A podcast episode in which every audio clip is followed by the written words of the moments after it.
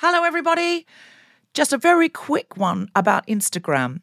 If you're on it, Meta, the parent company, is reducing the number of political posts visible to users on their feed. This is a real thing, not a hoax.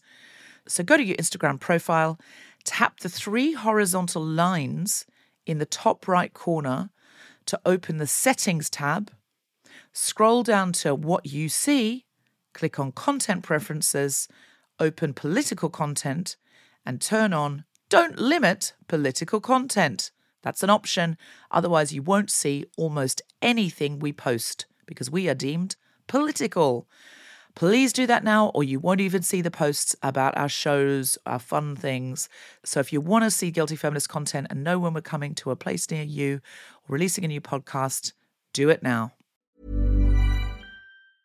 A lot can happen in the next three years. Like a chatbot may be your new best friend. But what won't change? Needing health insurance. United Healthcare Tri Term Medical Plans are available for these changing times Underwritten by Golden Rule Insurance Company, they offer budget-friendly, flexible coverage for people who are in between jobs or missed open enrollment. The plans last nearly three years in some states, with access to a nationwide network of doctors and hospitals. So for whatever tomorrow brings, United Healthcare Tri-Term Medical Plans may be for you. Learn more at uh1.com.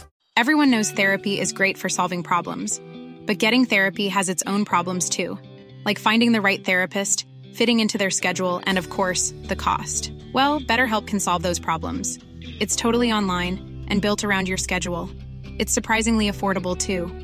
Connect with a credentialed therapist by phone, video, or online chat, all from the comfort of your home. Visit betterhelp.com to learn more and save 10% on your first month. That's BetterHelp H E L P. When you're ready to pop the question, the last thing you want to do is second guess the ring. At Bluenile.com, you can design a one of a kind ring with the ease and convenience of shopping online. Choose your diamond and setting. When you find the one, you'll get it delivered right to your door. Go to Bluenile.com and use promo code LISTEN to get $50 off your purchase of $500 or more. That's code LISTEN at Bluenile.com for $50 off your purchase. Bluenile.com code LISTEN. I'm a feminist, but my friend told me the other day she'd had two boob jobs one when she was younger and didn't have much money, and the second when she could afford the rest. And I said, Did you have the left one done when you were 18 and the right one done when you were 25? like you were saving up. And we laughed for about 25 minutes at the idea of that. Just like, I can just afford one. I'll have this one a D, this one will be an A until I've saved. I'm a feminist. But when Deborah showed me a picture of her in a swanky dress the other day, I said, Oh, Debs, you look just like a trophy wife. and that was me complimenting her. I'm a feminist, but I said, Thank you. that did happen. That did. That happened two nights ago when Alison and I got together to plan this show. I was showing her a picture of some bit of telly I'd done where they'd done my hair and makeup. I, of course, was showing her to criticize myself and going, I'm not sure about this. And she went, No, you look beautiful. You look like a trophy wife. and I went, Really? Do you mean it? I did. You look like property.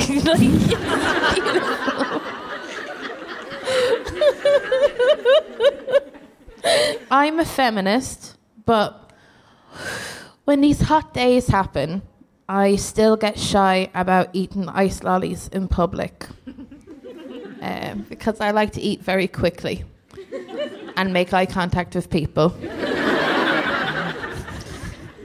and then, in my shyness, I try to eat it quicker, which then just looks more sexual. yeah, like any ice cream. Doesn't matter. Do you find ice lollies inherently phallic? Mate, yes. Yeah. I hadn't really thought of that before. Every But one you're of them. right, Even yeah. like even the non you know, you know, cornettos. You go Mm. to town on that. you know? You do. I hadn't really thought of it that It's way. got a little but I don't go like over a cornetto. Y- look, you can do yes. I lick it like a in a ladylike fashion. I'm a feminist, but I lick a cornetto like a lady. I'm so sorry. Yeah. But I'm not talking heteronormative. I mean you go to a town on a cornetto, it looks, you know. Oh, that's a good point. It is, especially because it's got like a flavorful center, you know.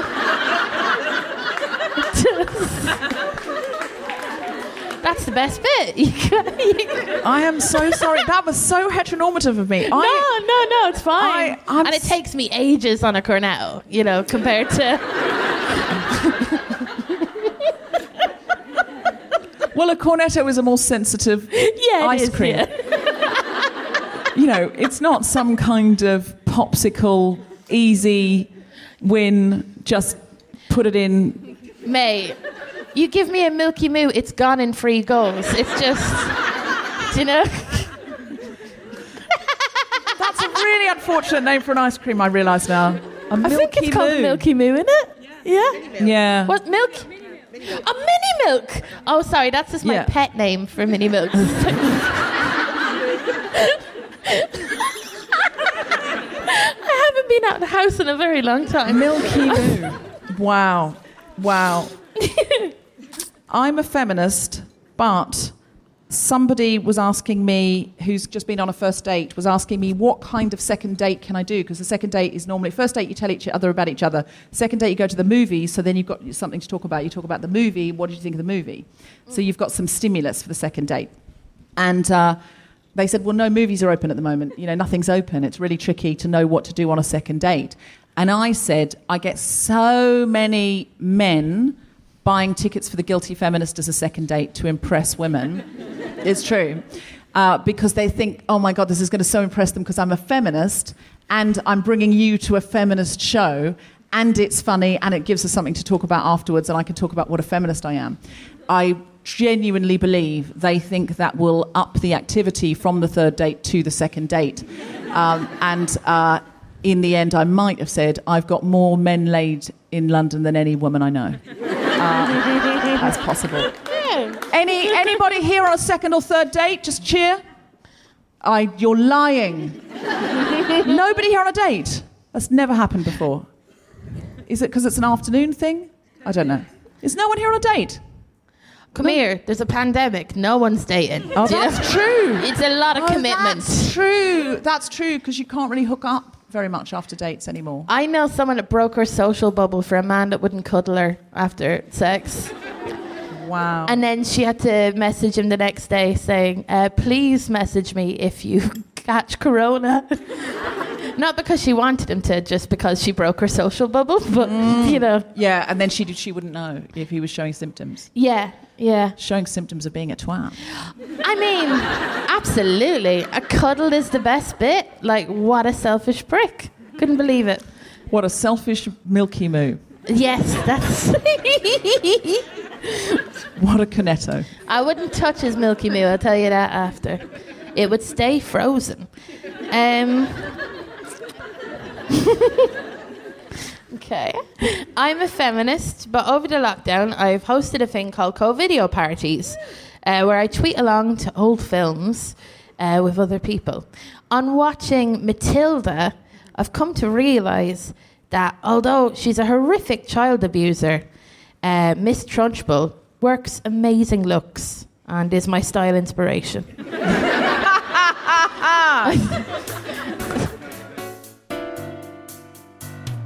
Live from the New Normal Festival in London, the Spontaneity Shop presents The Guilty Feminist with me, Deborah Frances White, guest co-host Alison Spittle, and our very special guest, Alexandra Wilson, talking about justice.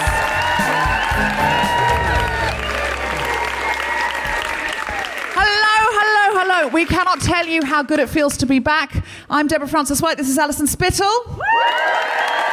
Um, it's truly amazing. I feel like crying to see so many people looking in my direction at the same time. and also, I'm like, I'm not in my flat, and uh, there's so many weird things that are going on here right now that I'm not quite sure it's happening. It's possible I took a nap, and uh, I've dreamed this. Thanks so much for so many of you coming out. I imagined it was going to be sort of like, I didn't know what to imagine, but I thought it was just basically going to be like a park and uh, with like sort of 50 people all on rugs sitting and looking in different directions, and it was going to be awful. And this is just glorious. Look how beautiful this is. I mean, I still said yes to it because I was desperate to leave the house, but I, I, this is actually lovely. This is like a proper audience. Thank you so much for coming out. Isn't it nice? Um, uh, so, are we ready to start the show? Uh, thank you so much for coming out. I'm now going to sit down and uh, welcome the incredible Alison Spittle. Oh, I'm getting deja vu or something. It's like I've gone to a past life progression uh, session, do you know? And like, you know, you lie on the couch and you're like, I was a king once. Um, this is Are you getting that? But for I was a stand-up comedian in a previous life. genuinely, yeah, this is weird, mate. Even the way it feels on my hand.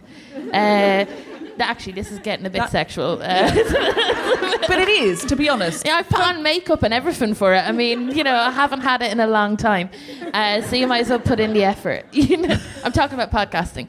Uh, But I think for comedians, Yeah. sometimes stand-up comedy is more sexual than sex. oh, definitely, definitely. I mean, because sex can be done sort of. Sex is great, but have you ever gigged to a stag party and not been violently killed?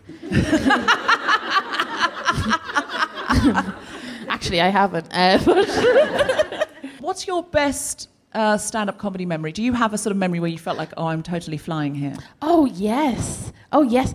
So what happened back in the day? Because like I'm a lady that is uh, fat, right? And what people used to think was my kryptonite was insinuating that they were sexually attracted to me from the audience. So I remember once I had a man miming how he was going to have sex with me, and then I accused him of. Uh, well, actually, I can't say it on this podcast, but I You can, the- you can. We can edit it out. Just Well, tell I us. We won't tell anyone. Can everyone just not tweet what Alison's going to say? Um, It's true. We do say a lot of stuff we would never put out on the podcast. So strap in. so basically, like everyone was sitting down, and he had stood up. He was very drunk. It was at a music festival. It was going as well as you think it would, and he stood up and he was like miming. He was like, "Oh, I'm gonna have sex with you," and he was doing the movements he thought uh, looked good, but mm, no, did not. you know, I'd be surprised if he's ever uh, made a woman come. Uh, but look, I was at my lowest and I was like, you want to do that to a kid? And then I got people to chant the word pedo at him until he left. So, Is that your stand-up Yeah. memory? Wow. because the funniest thing was just watching people pass by the tent and going, why are like 400 people chanting pedo? Oh my God, Alison. An incredible new band. Uh, wow. Yeah. You are. Wow. that, that, That's not what I thought was you were going to say at all. what, what did you I, think? s- I don't know, but I see why you wanted to censor it. I know. Oh, it could be like, oh, I, I did the. Where's that great gig we did last year that Adele played at? That's really famous in Britain. The great gig we did where Adele played. She wasn't at it, but she had played that venue. Latitude. No, no, it's the big, the big building. Royal. Yes, there we go. Oh, the Royal Albert Hall. Yeah, Oh, yeah, yeah. Like I That could, is a good gig. I Um, could have I'd said, agree. you know, I've done the Royal Albert Hall, or I got 400 people to chant. Yeah, right, Uh, sure. you know? That's very much the psyche of a stand-up comic, to be fair. My worst Yeah. story like that is I was in Australia, I was in Melbourne, and there's a club called the Highline Club that happens at the Melbourne Comedy Festival, and it, it opens at 1 a.m. And they put the headliner on first because if they put the headliner on last, no one would watch them because everyone's too drunk. So it's the only gig in the world that I know of where the headliner has to go on first so that the audience can recognize them. And uh, so I was hosting it, I was emceeing it. So it was my job to get the people in the room to uh, form what we in the business call an audience, because they were all just a sort of riot of drunks, and uh, just some, you know, loud Aussie guy, and I say this with love, as I am also Australian, just shouted, um, "Do jokes about periods and childbirth." I assume because he had correctly identified that I am a woman. And he thought those were the two proper subjects for a woman to be discussing on stage. And I reached for, again, 1 a.m., and I'm not ashamed because it was the right thing to do. But, you know, th- listen, Did you make a- them shout pedo? no, I didn't. But in all of your jobs, there'll be moments where you go, this is the right thing to do.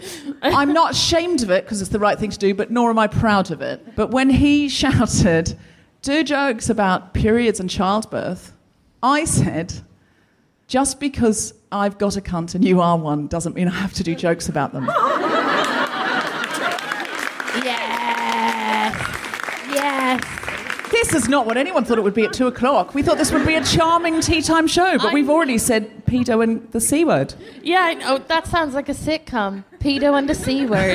you know? Coming to you on Adult Swim. Like, Ah, I'm so sorry, We're a Yeah. bit overexcited because we've been allowed out of our houses. I know. This I'm- is not normally. When I say we normally, you know, we're a little bit more unfettered in real life than we are on the podcast. That is true, but it's not as true as it is today. yes. Um, this is The Guilty Feminist, the podcast in which we explore our noble goals as 21st century feminists and the hypocrisies and insecurities which undermine them. I'm Deborah Frances White. With me is Alison Spittle, and today we're talking about justice. So, on the subject of justice, yeah. do you feel, as a feminist, your Mm-hmm. job is to fight for justice? Oh, all the time. Just because I just feel very angry, you know, generally. Have you always been angry about injustice, or is this something that grew on you as you got older? No, I've. um. I'm going to try and think of the first time I was angry. I No. think children have an enormous sense of injustice. Not usually. I mean, this generation of children have an enormous sense of injustice for the world. Mm. But when I was a child, we were not told about the world.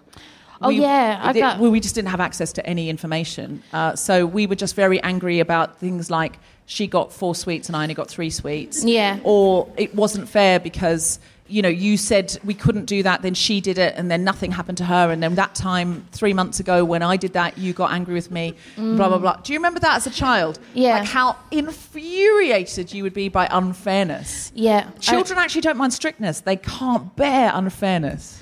I remember my friend Julie kicked me out of our girl band, um, the Glitter Babes, right? That's what we were called. The glitter babes. The Glitter Babes, yeah. Because we liked glitter and we were nine years old. Uh, Excellent. No, good, we good like use of, good use of the term babe, if anything. well, sh- we, Sugababes were big at the time and uh, we didn't want to copy them outright, so we went for glitter. Well, And, well uh, done, dodging the, legit, the legal nightmare that would have been for you I in know. the playground when the Sugababes heard that you were nicking their act. So good, good. That was that was strong work. Yeah, but like we were Irish, so we could have been like calling ourselves like the provisional Sugababes or the real sugar. But you need to know more about the IRA, guys. If if any of my jokes are gonna work, we're gonna. so like, yeah, I got kicked out of the band, the Glitter Babes, and uh, we were supposed to audition for a TV talent show. And uh, I went up on my own. I decided I had written the letter. I'll go up representing the Glitter Babes. Oh It had disbanded, and uh, I didn't get on the telly. Uh, So is this like you know on the X Factor where sometimes a band goes on and then they just go, actually, we just want you, Susan. Yeah. Is there any way in which you would ditch your twin sister and the best friend you've had since you were five years old? And then she goes, oh, it'd be a really difficult. Yes, yes, I would. yeah, yeah. it a bit like that? I did that process before the TV bit. I was like, they'll want to get rid of them. Uh, So I'll did you up- go and audition for the X Factor? Well, uh, it was like called? Starstream. That's what it was called. It was a kids' TV show, and uh, I sang "I'm Like a Bird" by Nelly Furtado. I thought I gave it the gravitas that it deserved, but nah, nah, they weren't Could into you do a bit of it for us now? Just Do you really? Yeah. Well, do you want to hear the song that we wrote together? Oh, yes, kid? please, yes. Okay. Okay. Okay. Here's the exclusive. so it goes. High is high, low is low. This is where I like to go. Come with me, and you'll see where I like to be, baby, baby, baby. Uh-huh. Oh. I didn't think I'd be doing this. Like, that was Wow. it. Yeah, and the chorus was just us going, uh huh, yeah, mm, oh. Do you know what? It's not worse than anything Stock Aitken Waterman did I in the 80s, to be Thank honest. you. I feel like you missed your calling almost. Luckily, you're so funny, it's all right. And also, you can have a longer career in comedy than you can in pop. Well, I was playing the long game and I was just waiting for this opportunity to come up, and uh, I'm available, guys. Uh, Okay, good. Still not too late. But it is good too late for the glitter babes. Julie, you can get stuffed.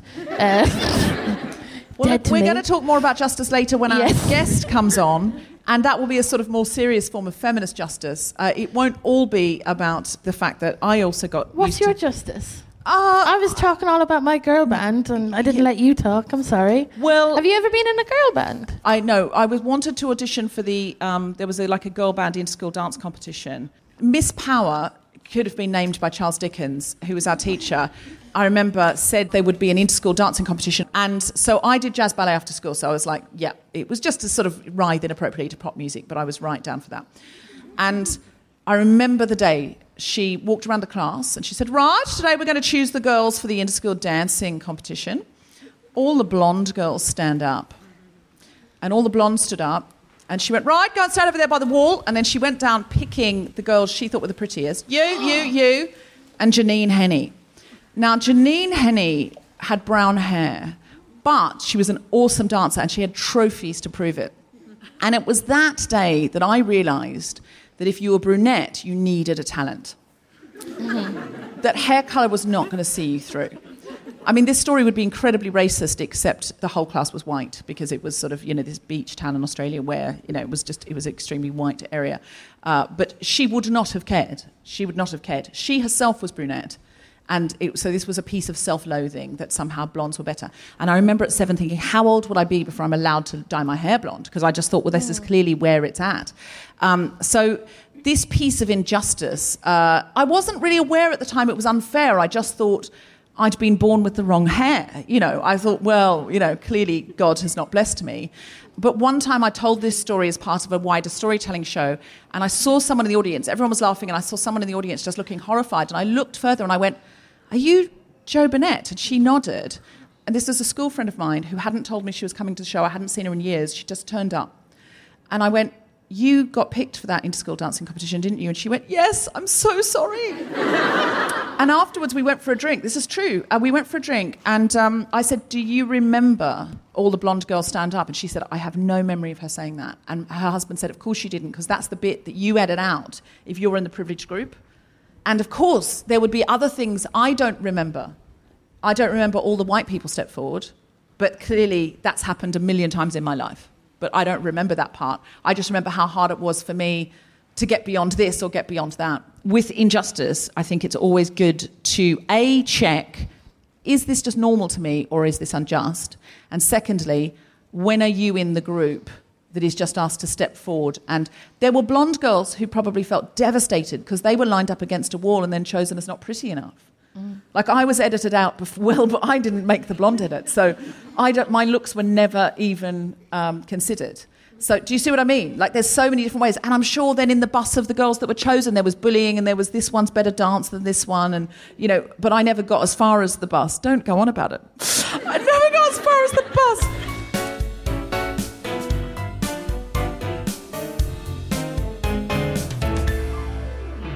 Are you ready for some stand-up comedy? Then please welcome to the mic the incredible Alison Spittle. Hello! Oh my gosh, I'm so excited. I'm going to talk to you about something that I wrote at the start of the year about my hopes for 2020.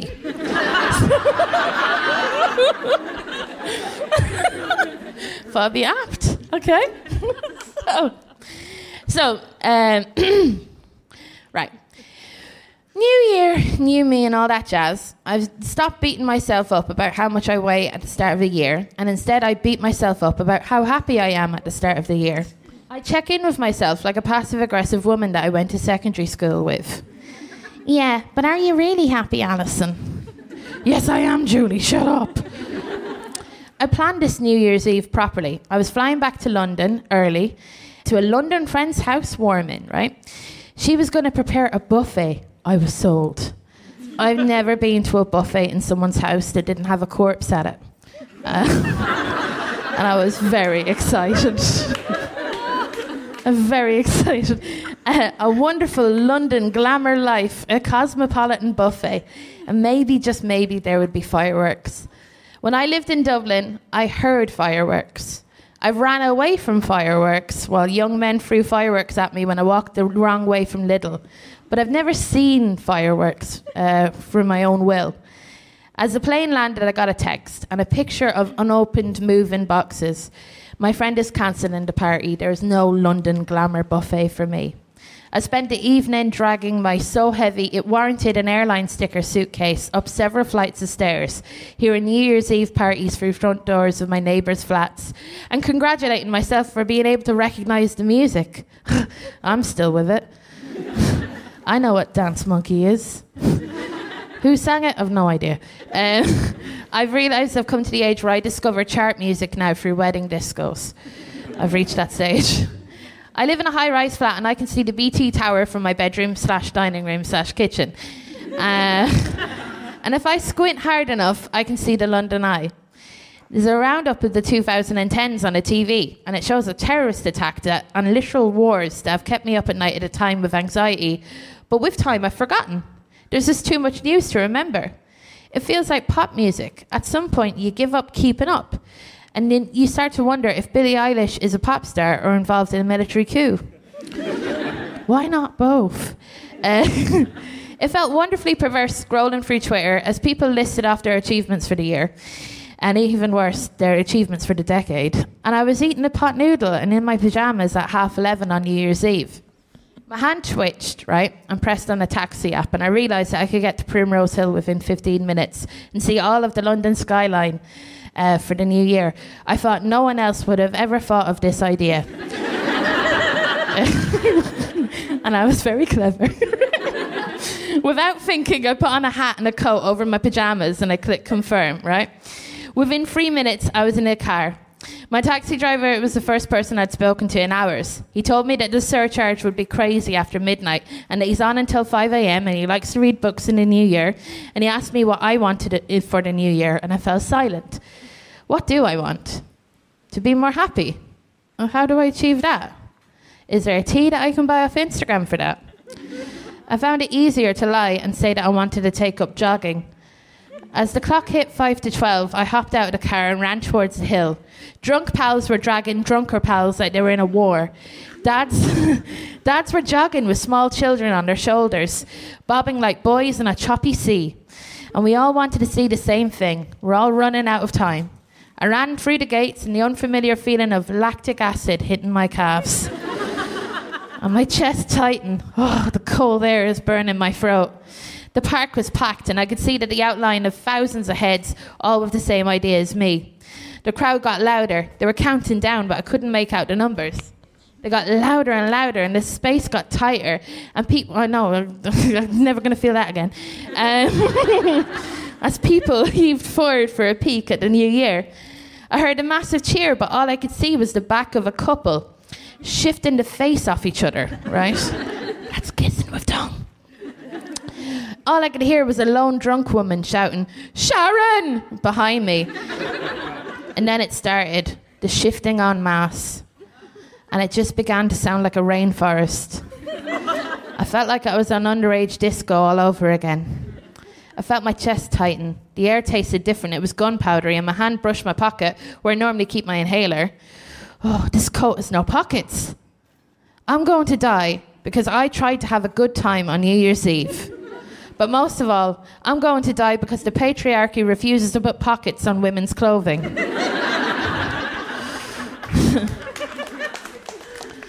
I started to laugh, and I laughed harder, and somehow it helped me gulp in more air. The fireworks stopped, and people started moving away from the hill. I went with the flow of people, and I was just laughing harder and harder. I had to step on a curb, and I looked up, and I stopped. I could see the full London skyline. Now, there was no fireworks, that was over a long time ago but it was all covered in a haze. And it was like London was the stage for an Enya concert. it was beautiful. I got my breath back and I stood still and I took it all in. And I was glad I tried. This year, I'm going to try more and also take up jogging, as my calves are still not right. okay. Thank you so much, guys. Have a lovely day.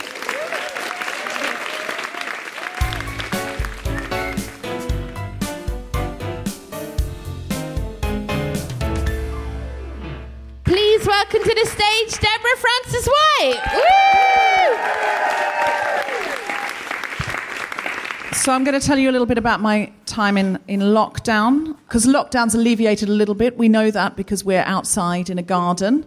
that's what we do now. We go to our friends' houses who have gardens, or in my case, like a tiny terrace, and we sit two meters away from each other. It's the same as before, except that I'm still not wearing trousers. Um, I'm just turning up, going, uh, they, listen, they're used to seeing me from here up. I just say, don't look down below.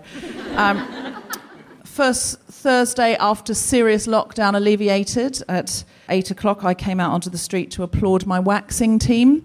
Um, where were you? I assumed more of us would be out. Um, my waxer did come around because you're not allowed to go out to a uh, salon yet, uh, but she's coming to the house. And it was, she's Australian, and it was like a really, it was a real thing. I mean, she was very happy to be back at work, but it was a bit like visiting a mechanic, you know, where they just kind of look under the hood and go, let's see what we're dealing with here. Oh, let's have a look. I've seen some, I'll tell you, I've seen some egregious things this week. Uh, back out, back out on the horse, and I mean, my God, I've seen some egregious things, and I just need to prepare myself before I have a good look uh, for what, what has been happening down there. Now, the first thing I need to ask you is, have you touched the area yourself at all? And I was like, no, I haven't. I've just absolutely let it go wild. I haven't done any shaving. I've done no plucking. I've done no homework. And she said, oh, thank you so much. Thank you so much. You wouldn't believe the nightmares I've seen on these home jobs. People should not be allowed to do this themselves. There should be some kind of law in place where it needs to be done by a professional. You know, you wouldn't just go taking your own tonsils out, would you? And yet, women have been down there. They've been taking razors under where they can't even see, you know. And I'm, I'm now have, I'm stuck in this situation. I'm having to fix up the messes. And uh, she said, "What I want to hear is you've done nothing. You've touched nothing. You've trimmed nothing. You've been down." I said, "Look." Honestly, I mean, what's the point? You know, we're in lockdown. I don't know what the point is normally, to be honest. It's not like I turn up showing it to anyone. It's just a feeling. I don't know. Um, I'm not saying no one has ever seen it. I'm just saying it's not given the amount of time I spent on it, it's very little time, just not commensurate with the time and money. Anyway, what I'm saying is, she was so happy when she saw it, she kind of gasped. She went, Oh, this is a beautiful example of what to do. Uh, in lockdown, this is beautiful. Do nothing, and this is what you get. But it's, you know, it's going to take a while, though. It's quite, it's quite overgrown. It was like, it was just the way she went in, almost like with a big cup. It was like, you know, those videos you see of deforestation where a bulldozer is just coming at some trees and there's an elephant nearby going, No! I could hear like the little elephants down there going, No, you're taking my natural habitat. Um, I'm not implying I have crabs, it's a metaphor. Um, um, yeah, I like an Australian waxer. I do enjoy an Australian waxer. I used to have very, I used to only have a tidy, and a waxer once said to me, and I just said, just anything outside the pants sort of thing. And she went, Oh, yeah, you don't want koala ears. that is true. That is a true story. Uh, she was the first one who ever gave me a Brazilian accidentally by she kept on tidying. She kept on going, oh, I just need to take a bit more off the back. Oh, that's a bit, no, that's not, it's crooked now. Um, and uh, at the end, I swear this is true, she said, oh, I'm sorry, love, I'm going to have to charge you for the full Brazilian. it's all gone. And I, I paid her and tipped, and that's how I knew I was now British and not Australian. Um, and it's a bit like paying someone to tidy your house and coming home and finding they've robbed the whole place blind and thinking, well, admittedly, there is no clutter. Um, it's, that was what it was like. And pay, pay no, I would still pay you your hourly rate, sure. You've still you've got my piano, but still.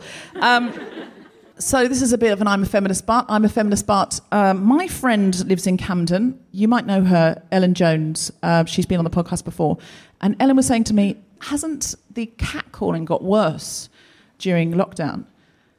And I was like, "Yeah."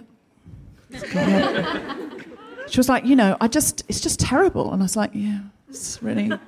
Awful how people keep shouting at me, You're incredibly sexually attractive. Um, and I'm like, Of course, I don't want any catcalling ever. I don't want anyone to be catcalled. But also, I'm a socialist, and if it is going to be distributed, I want it to be distributed equally. I don't want. If I was out with Ellen and they were all shouting at her and not shouting at me, I'd be like horrified they were shouting at Ellen, but also in, in wrongly insulted. I don't understand what the feeling is, but I feel like I shouldn't be feeling it. And then she said, because I run, and she said, I think, you know, your breasts bounce when you run. I think that's it. And I was like, oh my God, that's it. That's it. It's fine. I don't run. I stroll. Um, but the next time I went out to Primrose Hill, I thought, I'll speed up a bit just to see. I mean, it's been great for my cardio still to hear a single insulting compliment. Um, and that's good. I don't want it. I genuinely don't want it, though. I'm genuinely, I hate it if it happens. just don't want any. I don't want any woman to be heckled in the street for fucking walking or running or lying down or standing up or so. I don't want that for anybody. And I definitely don't want it for some women and not others. Um, I have been dancing in lockdown. Um, I've been learning to dance. I've been talking about this. If anyone's been listening to the podcast we've been doing in Zoom, mostly because I thought I could turn this whole lockdown experience into a dirty dancing montage. Uh, I thought it'll go faster if I'm dancing every day. So I've had a, a, dance teacher and she's been teaching me. I don't want to overstretch what I've done, but I have been dancing every single day for five months.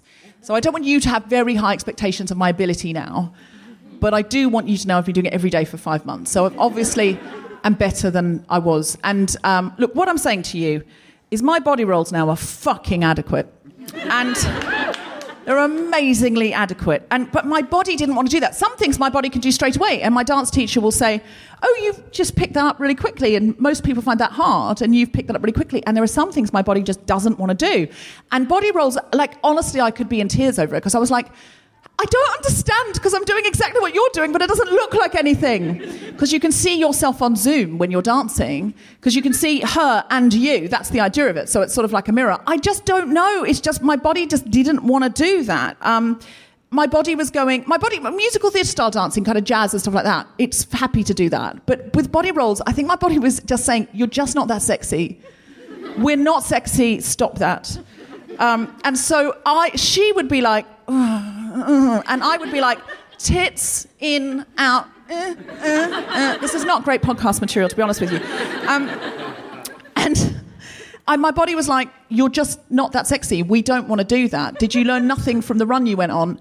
And look, I still believe, I still believe I'm highly desirable, and I want my hips to tell that story. So I'm pushing through. Um, the story my hips generally tell is we can bear children. Um, that is a lie. I'm spectacularly barren. Um, I tried to. I'm spectacularly barren. I tried to have children and, and failed. But now I am quite pleased about that because all my friends who have children in lockdown um, are desperate. They are desperate people now because nobody told them that one day the state could just go, We're not having them anymore. We don't want them at all now. Like, no, I had these on the agreement that you would take them pretty much 70% of the time. No, no, we're not going to do that now. And there's a really good reason you can't even fucking complain about it.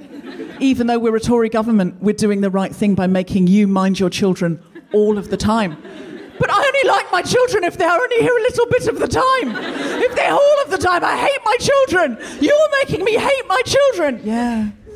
You should have thought of that, shouldn't you? So this is the upside of being spectacularly barren. Uh, at no point does anybody say you've got to live with your podcast 24/7. You can just not do it. um, so if you do have children, I'm sorry for you, uh, but also, you know, listen. When they're older, they'll look back on this time and with you, and they will have something to talk about with to their therapist. Um, because as much as you hate being with them all the time, and as much as you've discovered you don't really love your children as much as you thought you did. I've had friends say that to me directly. I, I thought I would. I thought I loved this child so much. Turns out, no. I only love them when I'm seeing them between three and six, and then they go and watch TV or go on YouTube, and then I put them to bed, and I love the bit with the story time. I don't love the bit where I shout at them to get their shoes on. I love the bit with the story time. Between those hours, I don't really see them, so I don't know how I feel about them. Um, now I know. And uh, the news that I have for you is your children feel the same. They thought they loved you, they've discovered no, they just hate school. Uh, thank you very much.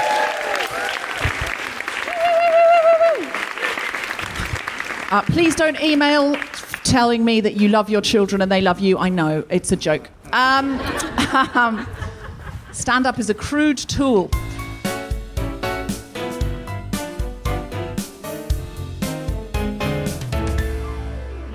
Hello, Guilty Feminist. It's Deborah here, just letting you know we have a Guilty Feminist recording coming up, which is live. You can come to it. Now, we were delighted to be part of the New Normal Festival, nothing to do with the Instagram show of the same name. And it has been such a success that they've extended it. And we're doing another recording on the 31st of August at 7.30 pm. Check out the Guilty Feminist website for tickets. And although the Edinburgh Fringe Festival has been sadly cancelled for 2020, the Shedinburgh Fringe Festival has just started. Streaming from the 14th of August, you can see an amazing line of comedians, storytellers, and theatre, including my award winning show. Deborah Frances White rolls the dice about finding my birth mother. I would love you to see it because I haven't done it since I started doing The Guilty Feminist and it's a very personal show to me. It's on Friday the 4th of September at 7:30 p.m. London time and it will be live streamed.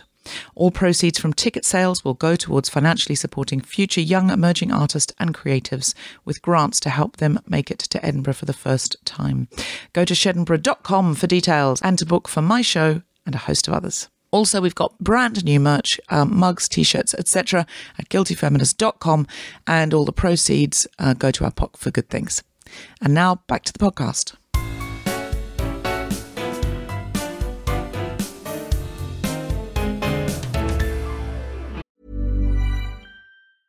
Mother's Day is around the corner. Find the perfect gift for the mom in your life with a stunning piece of jewelry from Blue Nile. From timeless pearls to dazzling gemstones, Blue Nile has something she'll adore. Need it fast? Most items can ship overnight. Plus, enjoy guaranteed free shipping and returns. Don't miss our special Mother's Day deals. Save big on the season's most beautiful trends. For a limited time, get up to 50% off by going to BlueNile.com. That's BlueNile.com.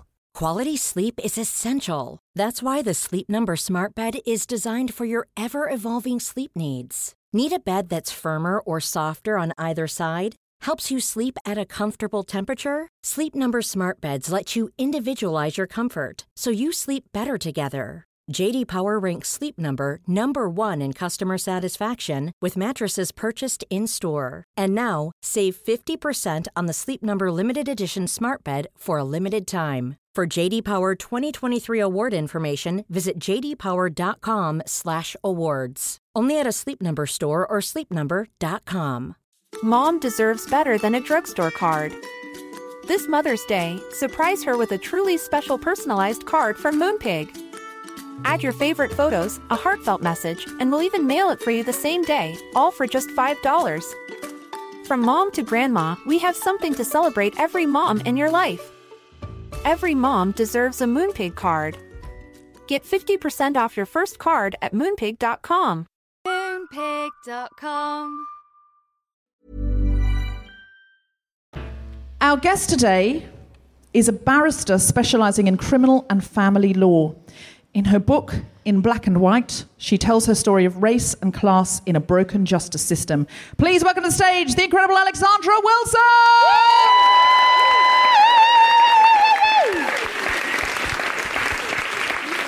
Hello, Alexandra. So, uh, the first thing I really want to say to you, Alexandra, is you're a lawyer, so your mother must be really proud of you.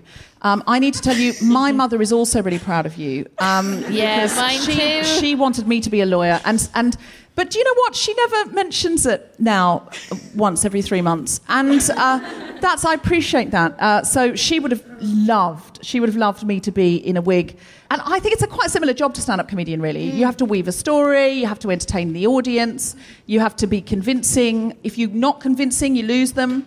All of that sort of thing. But you, you have to work for terrible people, even though you know they've Well, done I mean, all of mine are innocent, obviously. I, I, I mean, how do you feel? I mean, because your book is about being a black woman in justice mm. and about racial and gender lines and class lines in justice, do you ever feel like, oh my God, sometimes I'm defending the patriarchy? yeah, absolutely. And, you know, it's, it's something that my friends ask about a lot. And the way I kind of sit with that, you know, people are like, how do you sleep at night? And the honest answer is because I genuinely think that everyone deserves proper representation. Mm. And, you know, I have brothers, I have a dad, I have cousins and uncles who are men. And I just think if they were accused of something, I would want someone to be wholeheartedly representing them. So that's how I sleep at night, guys, in case anyone's wondering. Wow. Yeah. I mean, I suppose everyone deserves a fair trial. And it must be very personally times you must have to really compartmentalize, though. Yeah, definitely. I I think mean, I suppose that's the skill of being a lawyer. Yeah, yeah. I mean, there, there have been some really tricky cases. So, one of the cases that I, I personally found most difficult was uh, in prison already. He was applying uh, for release. And so I was representing him at a parole hearing. And that's really difficult because it's not one of those situations, you know, we always get asked, how do you feel representing someone who you think is guilty? And in this case, it was, well, I know he's guilty because, you know, he pleaded guilty and he served 20 years in prison.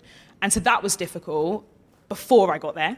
And then once I got there, it was just like any other client. You know, I got there and I was so worried the night before. I remember talking to my parents and my mum was like, oh, don't know how you don't know how you're doing that. She was like, you might want to think of a career change. Thanks, mum. Got this far. Um, so your mum isn't proud of you. So no, exactly, exactly. Do you know what? It's really good to know that whatever you do, your mum's not proud of you. No. I feel like that's important information. That's what I'm taking away from this. that, that is what Oh my god! I mean, I suppose you can't say I'll take this case and not that case. That's not, No, you're not exactly. allowed to do it. Exactly, exactly. So there's a cab rank rule, and literally like a cab rank. Um, so the first case that comes along and is of your level, you have to do it. I think it's a really good system because it means that it's not held against you if you represent certain clients because everyone understands that everyone has to represent anyone. When you get a bit more senior, it's a bit more, you know, they say it's cab rank, but it's not really. It's the, the cases that are high profile and stuff. But It's more like calling a personal chauffeur. Uh, yeah, yeah, exactly, exactly. No one's waiting for, for, for the cab, you know. I mean, we do want to live in a world where we have a good, strong legal justice system, and we do want to live in a world where everyone's represented. So I can't think of any other way around it. Mm. What's it like for you being a lawyer? Because you're very young. Yeah, I think sometimes that can be a good thing. Sometimes it can be a bad thing. Being young means that sometimes clients can kind of look at you and be like, "Where's my actual lawyer?" you know, because they, they see you turn up and assume that you're like an intern or you know someone just helping out.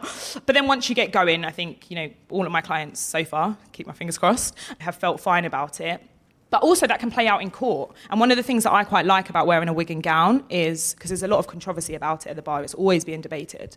But I quite like the fact that it puts everyone on a level playing field. It's kind of like a uniform. So, you know, you have that wig on, you have the gown on, and we're all equals. So for mm. me, that's a really big thing. And maybe it's because I look different from a lot of other barristers that I quite like the fact that it creates, you know, for some people it might not be a big deal because they'll be like, oh, I look like every other white man here.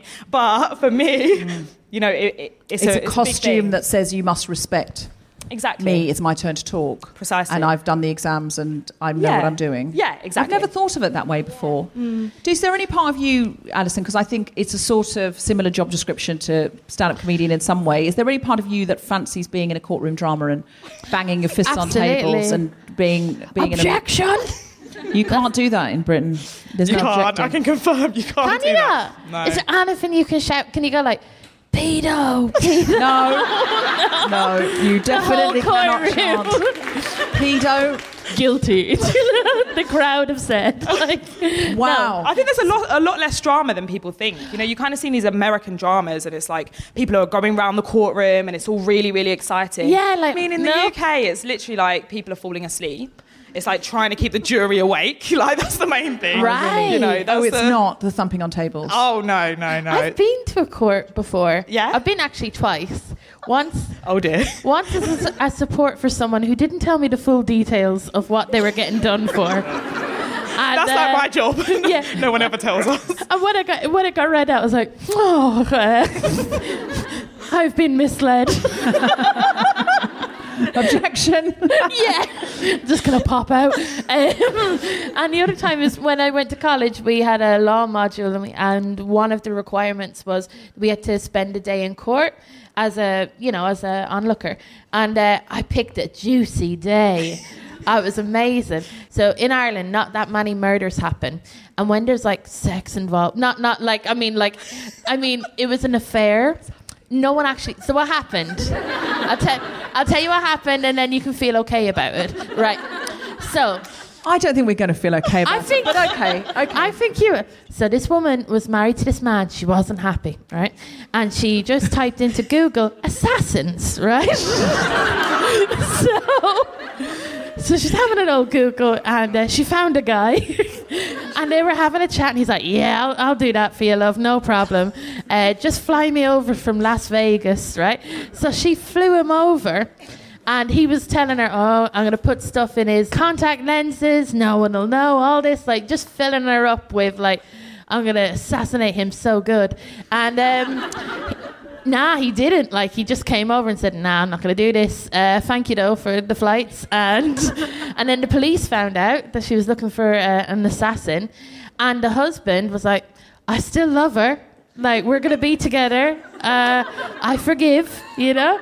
I know. I Are you mean, sure this isn't a plot line for The Bold and the Beautiful? Mate, I was living. I was sitting there like, thank you, court Jesus, like, you know, for bestowing this juicy court case with no I thought you were going to say she took him to court for not doing the hit after he'd she'd paid for his trip from Las Vegas. Well, the strange thing I'm not was, sure you can see for that.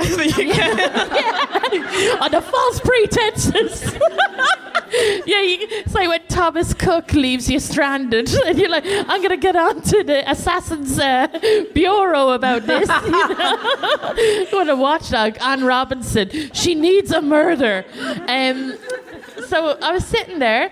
And all these other people, they had flasks, they had lunch boxes. These people were like rigged out for a long day. Anyway, I was there and I went to the toilet. This is the glamorous bit, right? And this is, I went to the toilet in the court because I was like, you know, I like going to the toilet in government places. Uh, What? Why? because then I could be like, take that, you know? Okay, okay. And also, now I'm going to think of that every time I go to the toilet at court. take that society. but also, like, they're just a more glamorous toilet. I feel, you know, they've got the government funding. It's going to be soap. Like, it's always good.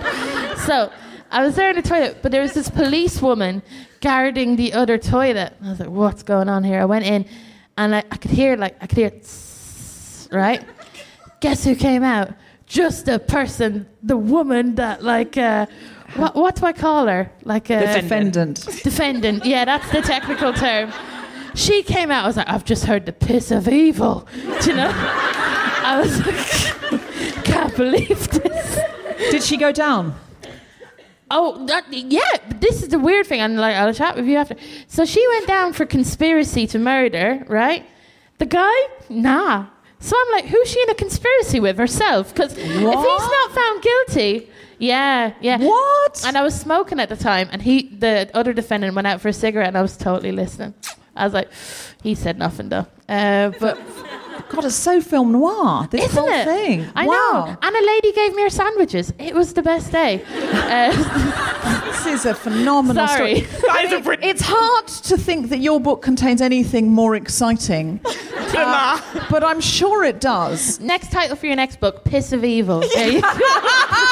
There. My publisher's over there, so Yeah. we'll get a mini series based on it. We'll get like uh, Phoebe Waller Bridge, you know, it'll all be like. Sorry. I mean, in a very real way. Good luck pitching Phoebe Waller-Bridge, Piss of Evil. But listen, she did Broadchurch, so you don't know. Um, can I just ask? Backstage, you were talking about some of the experiences that you have and things that are said to you. Do you think it's uh, youth, gender, race, and what kind of things are said to you? Yeah, I think it's a real mix. I think the bar still has a long way to go. I remember there was a case where I was still a pupil barrister, so a trainee barrister, and I was on a case with loads of senior barristers, and they, you know, they were all men. And I remember the person that I was shadowing was, you know, giving his speech to the jury.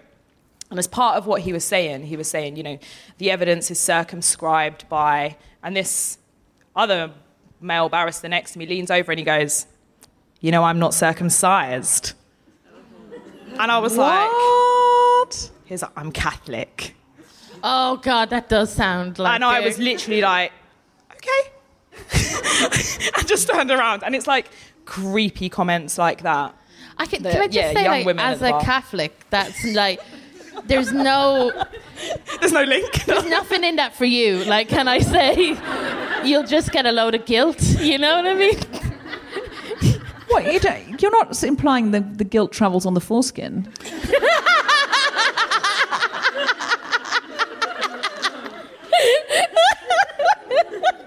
I'm not entirely sure how this conversation has taken this turn. this went um, very left. That's the name of your third book. The guilt travels on the foreskin. after, after the piss of evil. The guilty foreskin. It's a That could be, the guilty foreskin could be a great spin-off for us, though. It really could. We just hired two uncircumcised blokes to just do it and let, and uh, franchise it. There we go. Yeah. It's perfect. This is, this is, these are just suggestions. Not all of them are gold. Um, what? Um, so your book itself, um, it's titled In Black and White, and it's about racial and class injustice, presumably gender injustice. Can you tell us a little bit about what's in your book? Yeah, of course. It's about my experiences, kind of, you know, joining the bar and my first year as a pupil barrister. And so in the book, I talk a bit about my personal experiences kind of being in a profession that's still very, you know, middle class, very white. It's seen as very elitist. It, and it, well, it is because it's so expensive to break into. Like the training course, just by way of example, is £19,000. It's a lot. um, and, you know, and then up until this year, your first year of training, you could be paid as low as 12,000 for the year. So, you know, there's your training course is a lot more expensive than what you then actually get paid. It has now gone up to 18,000, but did you notice that's still just under the course? Um, so it's kind of going through my experience with that first year, some of my cases and some of the experiences that I've had, some of the clients that I've come into contact with.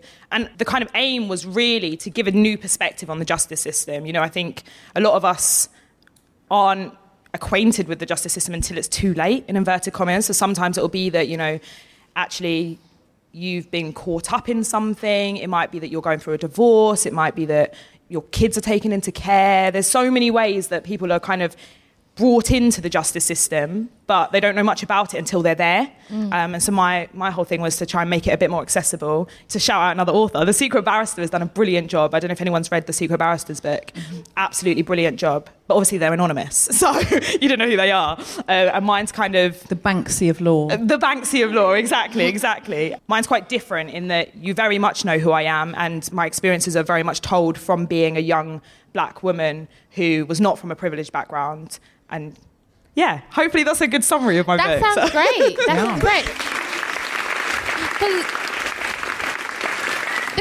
Thanks, you, everyone. Can you, yeah. tell, can you tell us a story from the book that kind of highlights some kind of injustice that you see that is motivated by some kind of identity? I was representing a defendant, and he was a young black boy. And I got to court that morning, and we were in the, the robing room. It's called the robing room. It's kind of where you go to get changed because you don't go to court in your wig and gown. Otherwise, people might be like, what on earth? Um, so, yeah, so you, you go and get changed in the robing room. And generally, barristers will have a bit of a chit chat about their cases. You know, sometimes you'll ask for a bit of advice on something, sometimes it'll just be a general chit chat. And quite often, the topic is who your judge is, because obviously, as I'm sure you can imagine, who your judge is can make quite a difference to the case. And so I was in the robing room talking about my judge. I didn't know this judge. I was asking someone else, you know, what, what's this judge like? And the other barrister said to me, oh, you know, this judge is all right, but, you know, you should be glad that the racist judge retired. I was like, what? and he was like, yeah, like, you know, you'd have had no luck with him. And for me, that really hit me that that was even like a, a normal thing to say, you know, that, that people were considered racist judges, and that was accepted. And I, I say accepted. I don't think anyone, you know, endorsed it, but it was it was something that people knew and were aware of, and were just operating alongside. And for me, that was yeah, that really hit me, and I was like, how unfair is that? Mm-hmm. You know? How do we make law fairer? Because if you've got a course that's 19 grand and then your entry salary is very low, obviously, if you're from a family who doesn't have that kind of money and they're concerned, will you ever earn this back? It's hard to get a pupillage. If you are uh, black or brown and you are, you know, it, very recently they're like, oh, the racist judge has just retired, therefore that's still endemic in the system. Like, what can we do to make it fairer? Because all of that, not just that that's all horrible and unfair, but that plays out into why so many black and brown people are convicted so more readily. What can we do about it?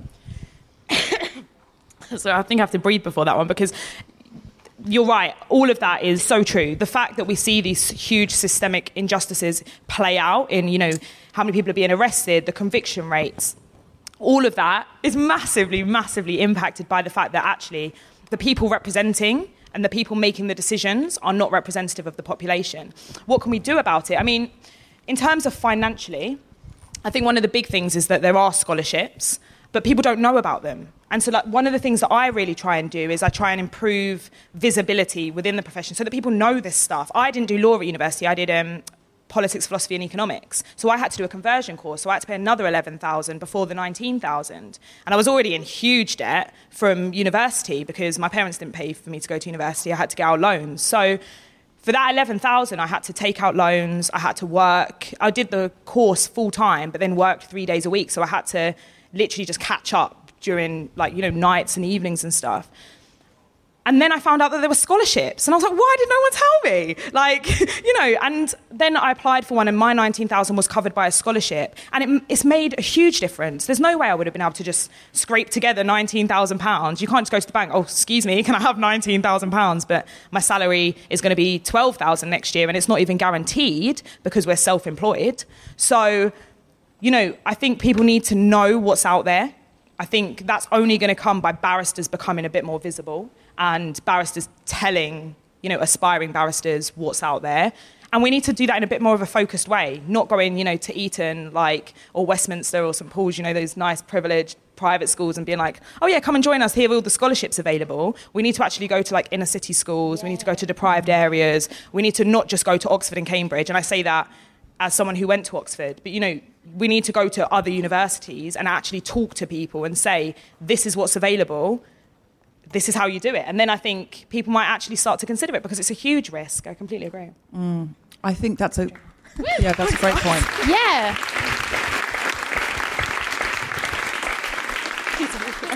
Well, I'm sure your book will go some way to doing that because young people will see it and hear about it and go, oh, well, if you can do it, I can do it too. And representation is everything. I mean, I'm very admiring of your generation that you're only 25, you're already a barrister, and you've got a book out. Um, yeah, where uh, did I'm, you get the time for that? Like, I'm, I'm, i mean, admiring. Uh, also a bit irritated um, by it. There's you know, and you're wearing a really cool jumpsuit. So, in a very real way, slow the fuck down. But uh, no, don't, don't, don't slow down. Don't slow down. It's, it's, it's amazing you're doing it. But if you are listening to this podcast and you're a young person and you're in any way interested in the law, you're good at arguing, you're somebody who cares about justice, and you're thinking, but that's not for me. That's all done in big palatial buildings with people in wigs and gowns, and they wouldn't have me. I wouldn't know how to get there you know, what Alexandra is saying is this is for you. And honestly, it's not going to get any better until we have more black and brown judges. Now, if you watch American television, you would be uh, forgiven for thinking every single judge in the world was a black man or a black woman because it's like the diversity hire. It's like, oh, we forgot to put any black people in this show. There's a judge she read The Judge, a black woman. Do you, see that? It's like I watched the, a sitcom with S Club Seven, and uh, yeah, there was a black judge in that. It's all. It's always a, a sitcom they, of S they Club got 7. off because they sang a song, which I don't think will work in court, would it? I don't think so. No. Have you heard Alison's Glitter Babe song though? Because I think that would turn. I might try that. Actually. Judge. Yeah. Yeah, I think that might it's persuade any judge. if I've got um, a difficult case. there was a boy band song, the sort of Love in the First Degree. Oh, do you know that, guys? Yeah. Love in the first. What's Guilty it called? Like? Of love in the first degree. Oh, but yeah. blue. All rise. One Oh. for the money and the free ride. It's two for the last. Did not all right. Somebody me. that All right. I rest my case. Yeah. Just doing a small seated body roll. I was inspired. Um, I wish we had music as we walked into court. Just, Yeah. you know, like That boxes. Like as the barrister comes in, we just have Blue or Rise playing in the background. oh, Yeah. that would be so It'd be amazing, like wrestling, when you bring in like a surprise witness. Oh my God, here he comes! It's the man who was two doors down. He heard everything. You know. Have you ever done a case with a, a hitman? No, but but recently uh, that Hitman story was great. But recently, I don't know if anyone's seen in the news. There's been a um, I think it's really interesting. I hope everyone else does. Um, there's been a huge hack of an app basically called EncroChat. It's like WhatsApp, really, um, like an encrypted service that's on people's phones, and people have been talking on those platforms about hitmans, hitmen, mans. What was it? Hitmen. Sorry, we probably. I'm, a barrister here. Hit person. Hit person. Hit Sorry. person. That's, that's what I was trying to do. Representation. We Our gotta show representation. women that Women they can do anything. You can do anything. I'm a feminist, but I said hitman, and I really meant hit person. I'm so Hit sorry. person. Hit human being. Thank you. you know, and and about drugs, and it's and it's it's fascinating because people are talking as though no one will ever find these conversations because it's so encrypted, and now it's been hacked, and so that one of the most common things was. You know, you were saying about all these chats with a hip Yeah. person, and you know, and you'll be hearing loads more cases soon. I think. Really? Yeah. Oh, I'm so excited. I can't even imagine I'm not liking someone enough to go. "Gee, Wouldn't you just leave them? I mean, I suppose there's some people that you can't leave. There are some unleavable people. Yeah. you, would have to be in fear of your own life. But even then, I don't know how I would. I would just, just- start googling. But now it's made really put me off because I'm a big Sondheim fan, and it's really put me off googling Assassins the musical because is that how they find you? Where you're like, assassins cheap, and then you Yeah, exactly. Two for one deal. two for one. I, f- I think like like people that are frustrated should learn to subtweet about people instead of getting assassins. I do it all the time. do you know? I'm like, oh, some people, they're just so an- annoying, and that takes away my will to kill. Uh, I, I, I'm fascinated that he was going to put something in someone's contact lenses. I've never heard of that. Yeah, I'm It sounds wondering like how a they're gonna She Wrote plot or uh, Columbo. May, it was yeah, it was funny. Do you know what the newspapers called her? They called her Lyin' Eyes because that was her. You know this Eagles song. She was a fan of the Eagles and of murder, and um, she that was her pseudonym on the internet was, Was Lion, Lyin' Eyes. Eyes. I think it was sixty nine, but maybe I'm just throwing that on myself. You can't hide those line eyes. That's yeah, something- yeah. Wow. You can't hide your attempt at murder either, can no, you? No, as it turns out, you cannot. no, he's Um, waiting for her. She's still in prison. He's a great husband. Uh, I, it sounds very Tiger King to me. Um, is there anything you came to say to Um, leave on the table that you didn't get to say? The only thing I'd say is that if there are any young people listening, um, I do try and put lots of like sources of you know scholarships and information and things like that on social media. So I'm my social media ca- uh, handle is Essex Barrister because I'm from Essex. nice and creative. Essex Barrister. It's Yeah. better than line eyes. Okay. Thank you. Um, great. And that's your is that your Twitter and Instagram? Twitter and Instagram, yeah. Okay, Essex Barrister. Perfect. Got anything to plug, Alison? Oh yes. Uh, so my social media is at Alison Spittle on Instagram and on Twitter, and I got a new podcast called Wheel of Misfortune that I co-present with Fern Brady, and it's all about the cringy, horrible things that we laugh at. So it will be funerals, uh, mental breakdowns. Uh, what else did we do? Drugs. Oh, we did one on drugs. It was good fun. So uh, not on drugs, like the subject. Um, yeah. I'm going to come and guest on this podcast. Oh my God! Yes, you are. Yeah, yeah. So uh, check out Wheel of Misfortune with Alison Spittle and Fern Brady. I'm also doing a show called Shedinburgh, uh, where Francesca Moody, who produced the live show of Fleabag, the original theatre show, is putting a shed on stage at the Soho Theatre and another one at the Traverse Theatre in Edinburgh, and then you can watch all the shows on Zoom or some similar platform. And I'm doing a show that I did before I was doing The Guilty Feminist called Deborah Frances White Rolls the Dice, and it's the story about how I found my biological mother. And I will be doing that so you can live stream that. And all of the money doesn't go to me, uh, none of the money comes to me. Uh, it goes to. Why are you talking about that like it's a selling point? As if like. Well, because I just want people to know this is charitainment. Okay. And uh, the money, so similarly to Alexandra wanting bursaries for barristers, the money's going to go to new and emerging artists to have their first break in Edinburgh, and hopefully next year, if Edinburgh's back up and running next year, Edinburgh, the Edinburgh Festival, I should say. I always feel so sorry for the residents of Edinburgh because comedians talk about Edinburgh like it's Brigadoon and go, when Edinburgh's over, they stand in Edinburgh going, when Edinburgh's over, and I'm like, it's not over, we're just leaving. It's a city, it's a famous city. Uh, so hopefully Edinburgh uh, next year, or if not, the year after. Shedinburgh.com, check it out, there's loads of amazing shows. Alexandra, I hope you do inspire a younger generation of barristers, uh, young people who are from backgrounds who uh, wouldn't necessarily think that they were able to walk into that kind of field. And I hope that uh, more scholarships are made available and th- that your story inspires others. Thank you so much for Thank coming on the show today. Please give it up for Alexandra. That's Alexandra Wilson, and her book is In Black and White.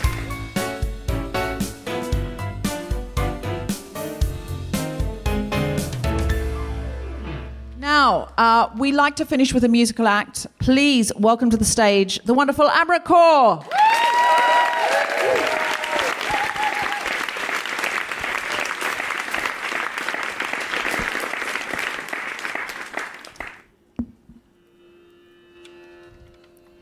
Hello, everyone. Um, thank you so much for having me again. Thank you, Deborah, for inviting me again.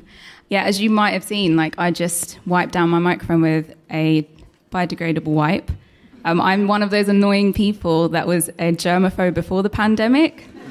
so, like all the all my friends take the piss out of me, and then the pandemic happens, and I'm like, I told you so. Um, yeah, so I've got all this down. Like I just remembered the wipes and everything. So um, yeah, what's been happening in the pandemic? Um, I'm really grateful for being alive. I'm grateful for working for a mental health charity through the pandemic. As you can imagine, it's probably very intense for people in the country. But um, yeah, I had this amazing opportunity to be on the new version of Bob Marley's iconic song One Love recently, alongside the Marley family um, alongside musicians from around the world and musicians from conflict zones.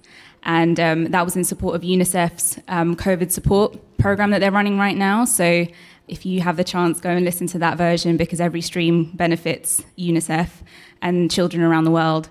Um, and um, yeah, I've just been really grateful to be able to use music and um, my voice during the pandemic. I think I've just always been influenced by protest music and it runs through my writing. Um, so the song I'm going to sing today is called Bloodline.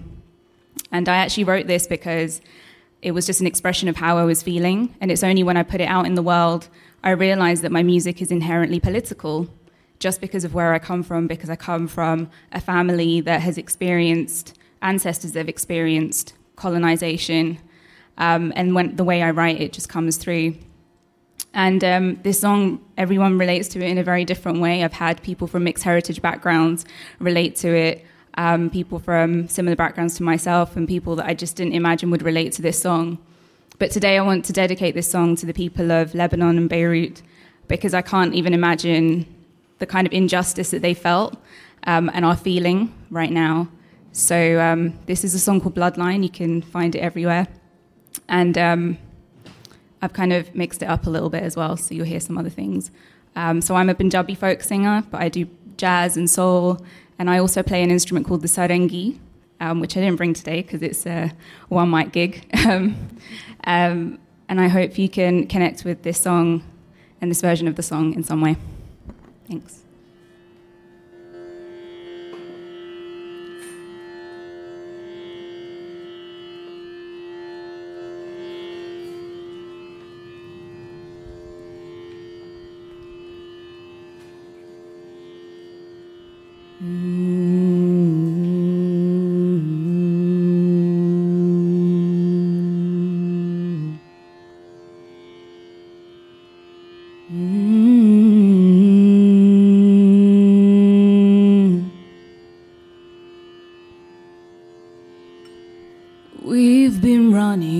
So long. There are endless migrations within me. We've tried so hard to belong. Reincarnations of nations live in me. I've created borders I cannot enter. I am an earthquake with no epicenter. Chasing a life that doesn't want me. It doesn't want me. It's still running, running, running,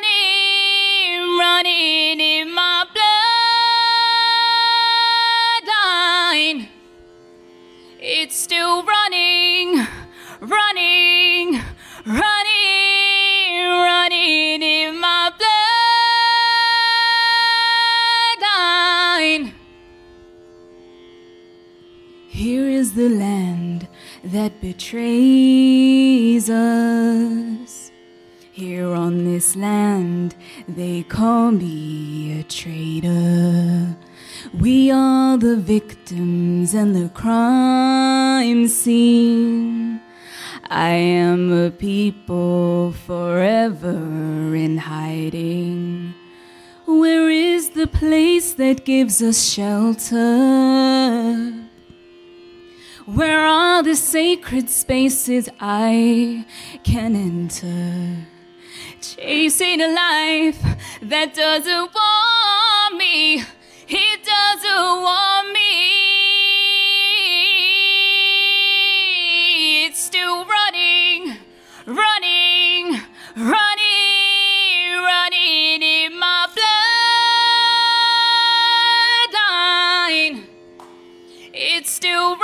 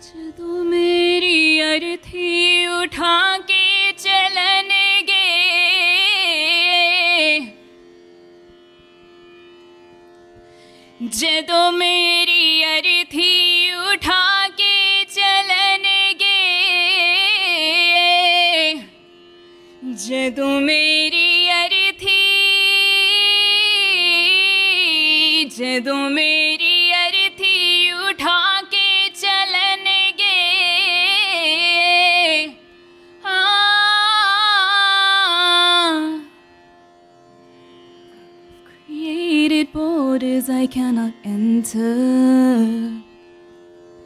I am an earthquake with no epicenter. Chasing a life that doesn't want me. It doesn't want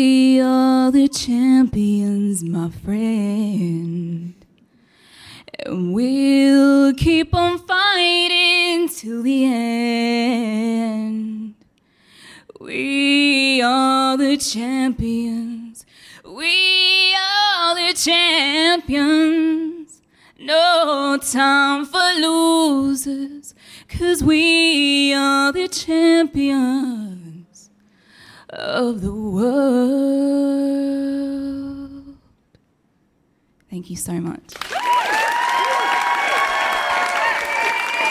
Kaur, everybody.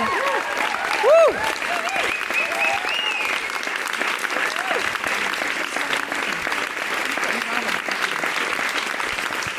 Um, Amrit, you've got a new album out. Can you tell us a bit about that?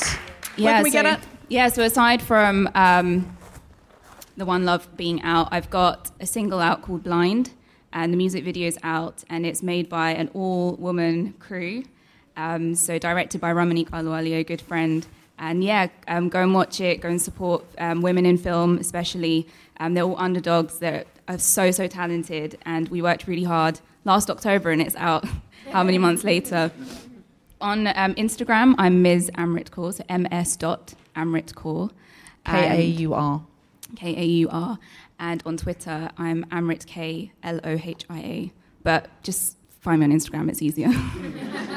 Amrit, thank you so much. That was just incredible. Thank you. You have been listening to The Guilty Feminist with me, Deborah Frances White, Jessica co-host Alison Scotland, and our various special guest Alexandra Wilson, with music from Amrit Kaur. The recording engineer was Chris Sharp. The Fields Clubber's theme tune was composed by Mark Hodge. The producer was Tom Salinsky for the Spontaneity Shop. Thanks to Sean, Jordan, and everyone at the New Normal Festival, as well as all of you for listening. More information about this and other episodes, visit guiltyfeminist.com.